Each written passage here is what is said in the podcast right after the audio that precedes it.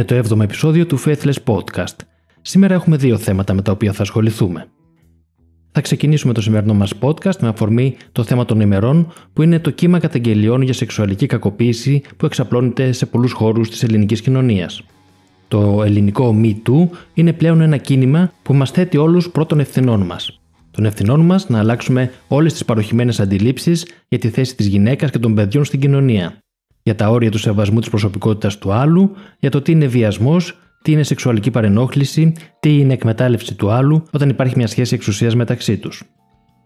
Ζούμε τις μέρες που ένα γεγονός αλλάζει σημαντικά την κυρίαρχη αντίληψη πάνω σε πολλά ζητήματα ηθικής. Είμαστε αισιόδοξοι ότι οι νέες ηθικές αξίες που θα γεννήσει αυτό το κίνημα θα είναι καλύτερες και όλο αυτό που συμβαίνει θα βοηθήσει στην εξάλληψη των φαινομένων που καταγγέλλονται σήμερα. Πολλοί μίλησαν και μιλούν για το θέμα αυτό. Είναι ένα ζήτημα που έχει αγγίξει όλη την κοινωνία. Και έτσι πρέπει. Ο μόνος χώρος που φαίνεται να μένει σιωπηλός είναι η Εκκλησία. Δεν έχει πέσει στην αντίληψή μας κάποια ιδιαίτερη αντίδραση για όλα αυτά από την Ελληνική Ορθόδοξη Εκκλησία και τον χώρο των θρησκειών γενικά. Γιατί άραγε, θα περίμενε κανείς όταν έρχεται στην επικαιρότητα κάποιο θέμα ηθικής φύσεως να διεκδικεί πρώτη το λόγο, καθώς αυτό προσδιορίζεται ως ειδήμονα σε κάθε τι σχετιζόμενο με ζητήματα ηθικής. Το γεγονός ότι το αυθόρμητο κίνημα του Me Too κατάφερε να επηρεάζει τόσο την κοινωνία που θα επιφέρει, καθώς φαίνεται και ελπίζουμε, μια ουσιαστική αλλαγή στις ηθικέ αξίες της, δημιουργεί ένα σημαντικό πρόβλημα στις θρησκείες. Οι θρησκείες θεωρούν τις ηθικές αξίες δεδομένες, προερχόμενες από το Θεό και άρα καθολικές, διαχρονικές και αδιαπραγμάτευτες. Είναι θεϊκές εντολές, δεν χρειάζεται να έχουν καμία λογική. Για τις θρησκείες, ακόμα και αν ο Θεός έλεγε να κάνουμε το δεχθέστερο έγκλημα, θα έπρεπε να συμμορφωθούμε και απλά να το κάνουμε. Αν ο Θεός ξέρει ότι κάτι είναι καλό, αυτό αρκεί. Δεν χρειάζεται να το καταλάβεις και να συμφωνήσεις κι εσύ. Έτσι, αν ο Θεός πει ότι ο φόνος είναι καλός, τότε ο φόνος είναι καλός. Αν πει ο φόνος είναι κακός, τότε ο φόνος είναι κακός. Ο άνθρωπος είναι αδύναμος μπροστά στην παντοδυναμία του Θεού και αν δεν υπακούσει τις εντολές του, θα γνωρίσει την οργή του Θεού και θα τιμωρηθεί. Αυτή η προσέγγιση είναι μια χρεοκοπημένη αντίληψη που βασίζεται στον φόβο μιας μεγάλης τιμωρίας. Ο άνθρωπος καλείται από τις θρησκείες να ακολουθήσει την ηθική τους με ιδιοτέλεια, για να κερδίσει δηλαδή μια θέση στη βασιλεία των ουρανών και να γλιτώσει την τιμωρία της κόλασης. Όταν όμως στηρίζει το ηθικό υπόβαθρο μιας κοινωνίας σε τόσο σαθρούς και απλοϊκούς εκφοβισμούς, αργά ή γρήγορα θα το δεις να καταραίει. Γιατί αυτό το σύστημα μπορεί να πείσει μόνο τους αδαείς, και οι άλλοι, συνήθως άτομα σε θέσεις εξουσίας, εκμεταλλεύονται την υποτακτικότητα των πρώτων για προσωπικό τους όφελος. Μια τέτοια κατάρρευση συνέβη και στην ελληνική κοινωνία όταν τη δεκαετία του 90 μια νέα ηθική ήρθε τεχνιέντος κυρίως μέσα από την ιδιωτική τηλεόραση και κυριάρχησε. Ήταν κάτι πολύ χειρότερο από τον νεοπλουτισμό της δεκαετίας του 80.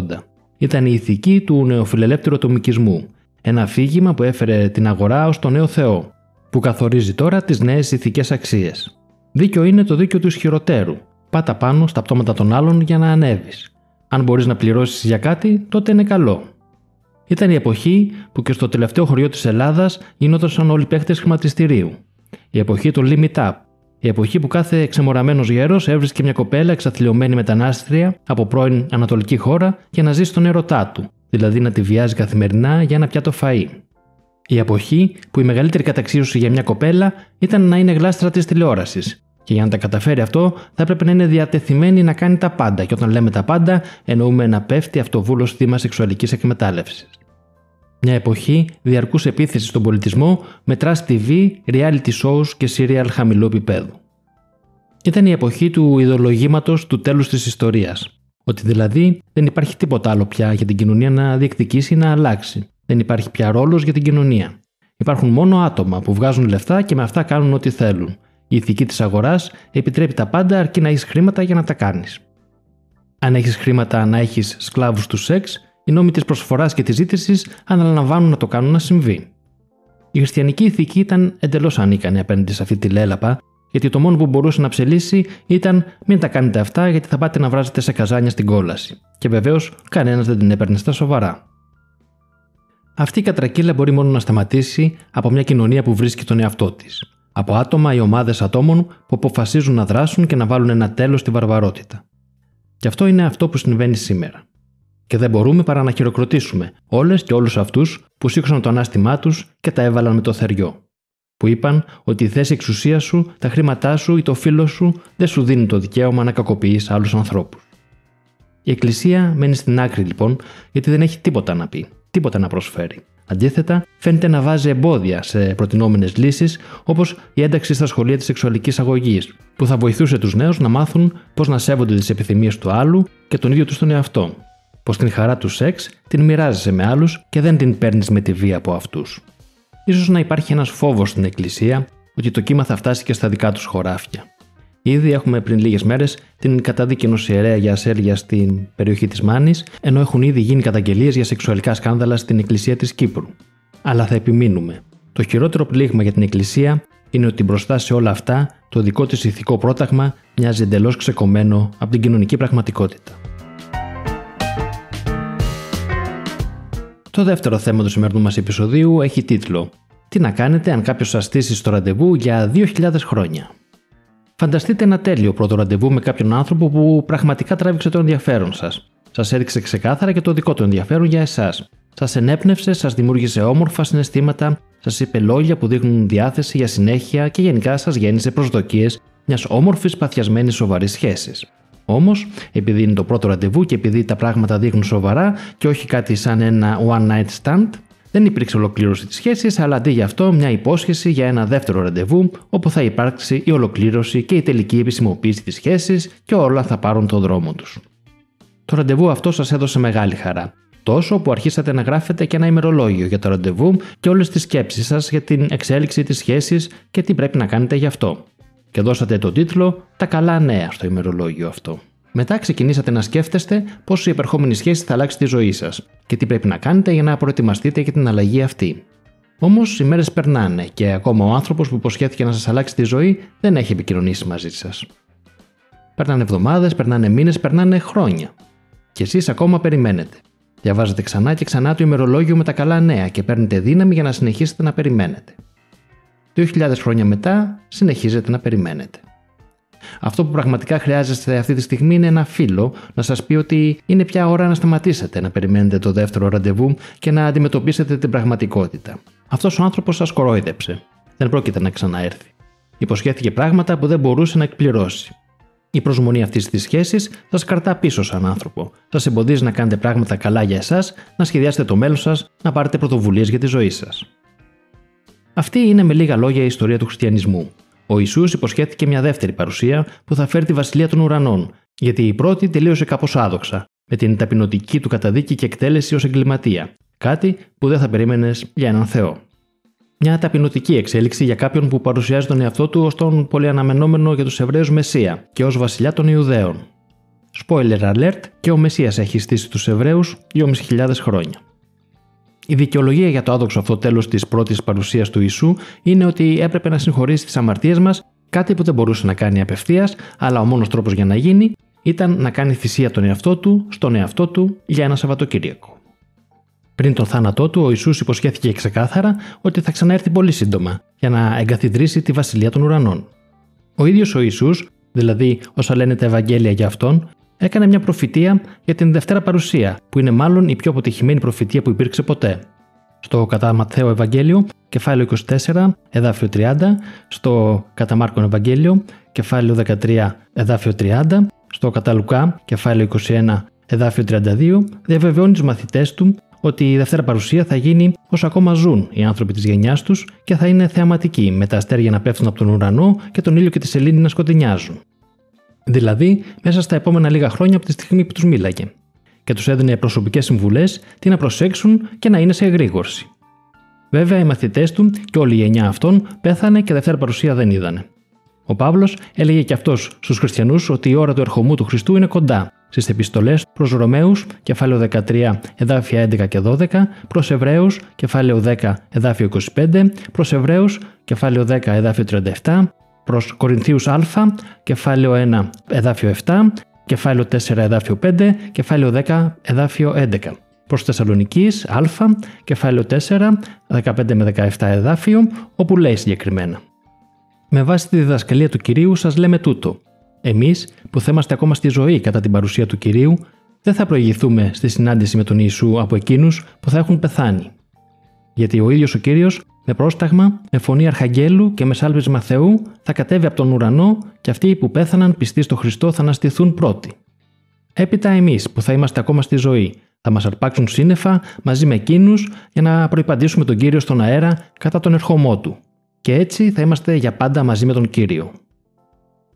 Το ίδιο πίστευαν και οι Απόστολοι Πέτρος, Ιωάννης Ιάκωβος, όπως φαίνεται αντίστοιχα στο Α Επιστολή Πέτρου, κεφάλαιο 4, εδάφιο 7, Α Επιστολή Ιωάννη, κεφάλαιο 2, εδάφιο 18, Επιστολή Ιακώβου, κεφάλαιο 5, εδάφια 7 έως 9, όπου λέει Λοιπόν, αδελφοί, κάντε υπομονή, ώσπου να έρθει ο κύριος. Κοιτάξτε πως ο Γιώργο περιμένει τον πολύτιμο καρπό του χωραφιού, καρτερώντας με υπομονή να πέσει η πρώιμη και η όψιμη βροχή. Κάντε κι εσείς υπομονή, πάρτε θάρρος, γιατί όπου να είναι, ο κύριος έρχεται. Μην αγανακτείτε, αδελφοί, ο ένας ενάντια στον άλλον, για να μην καταδικαστείτε. Νάτος, ο κριτής στέκεται κιόλα μπροστά στην πόρτα. Καθώς τα χρόνια περνούσαν και άρχισαν να πεθαίνουν σιγά σιγά οι πρώτοι χριστιανοί, άρχισε καθώς φαίνεται να δημιουργείται μια αμφισβήτηση. Αυτό αναγκάζει τους συγγραφείς της δεύτερης επιστολής του Πέτρου, οι περισσότεροι θεωρούν ότι δεν είναι ο Πέτρος ο συγγραφέας της, να πει στο κεφάλαιο 3, εδάφιο 4, και θα σας ρωτήσουν, τι έγινε με εκείνη την υπόσχεση ότι θα ξανάρθει ο κύριος; Οι πατέρες μας πέθαναν, αλλά τα πάντα παραμένουν όπως ήταν από την αρχή του κόσμου. Οι πρώτες δικαιολογίες άρχισαν να εφευρίσκονται και ταυτόχρονα ξεκίνησαν οι προβλέψεις για το πότε επιτέλους θα τελειώσει ο κόσμος. Όλες οι επόμενες γενιές χριστιανών ανέμεναν και αυτές το τέλος του κόσμου και τη δευτέρα παρουσία του Ιησού. Οι προβλέψεις για το τέλος του κόσμου ήταν αναρρύθμιτες, μέχρι να διαψευστούν η μία μετά την άλλη, για όλους τους επόμενους αιώνες. Α δούμε λίγες μόνο από αυτές. Κάπου τον 2ο με 3ο αιώνα, κάποιοι προέβλεψαν το τέλος του κόσμου γιατί συμπληρώνονταν 6.000 χρόνια από τη δημιουργία του κόσμου και η 7η χιλιετία θα ήταν του Ιησού. Ο επίσκοπος Κουίντος Ιούλιος Ιλάριος το 397 προσδιορίζει το έτος 500 ως έτος της συντέλειας του κόσμου. Πιο σημαντικές στιγμές το 999 και το 1033, επειδή συμπληρώνονται αντίστοιχα χίλια χρόνια από τη γέννηση και το θάνατο του Ιησού.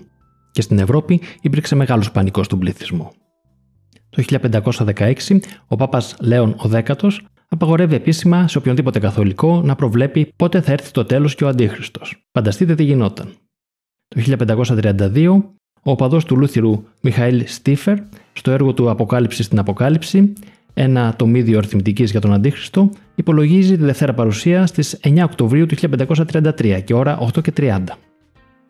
Και για να έρθουμε στα πιο σύγχρονα, το 1914 έως το 1918 πολλοί από τους πρώτους πεντηκοστιανούς προφητεύουν ότι ο πρώτος παγκόσμιος πόλεμος είναι η μεγάλη θλίψη των 3,5 χρόνων και αμέσως μετά επίκειται η Δευτέρα Παρουσία.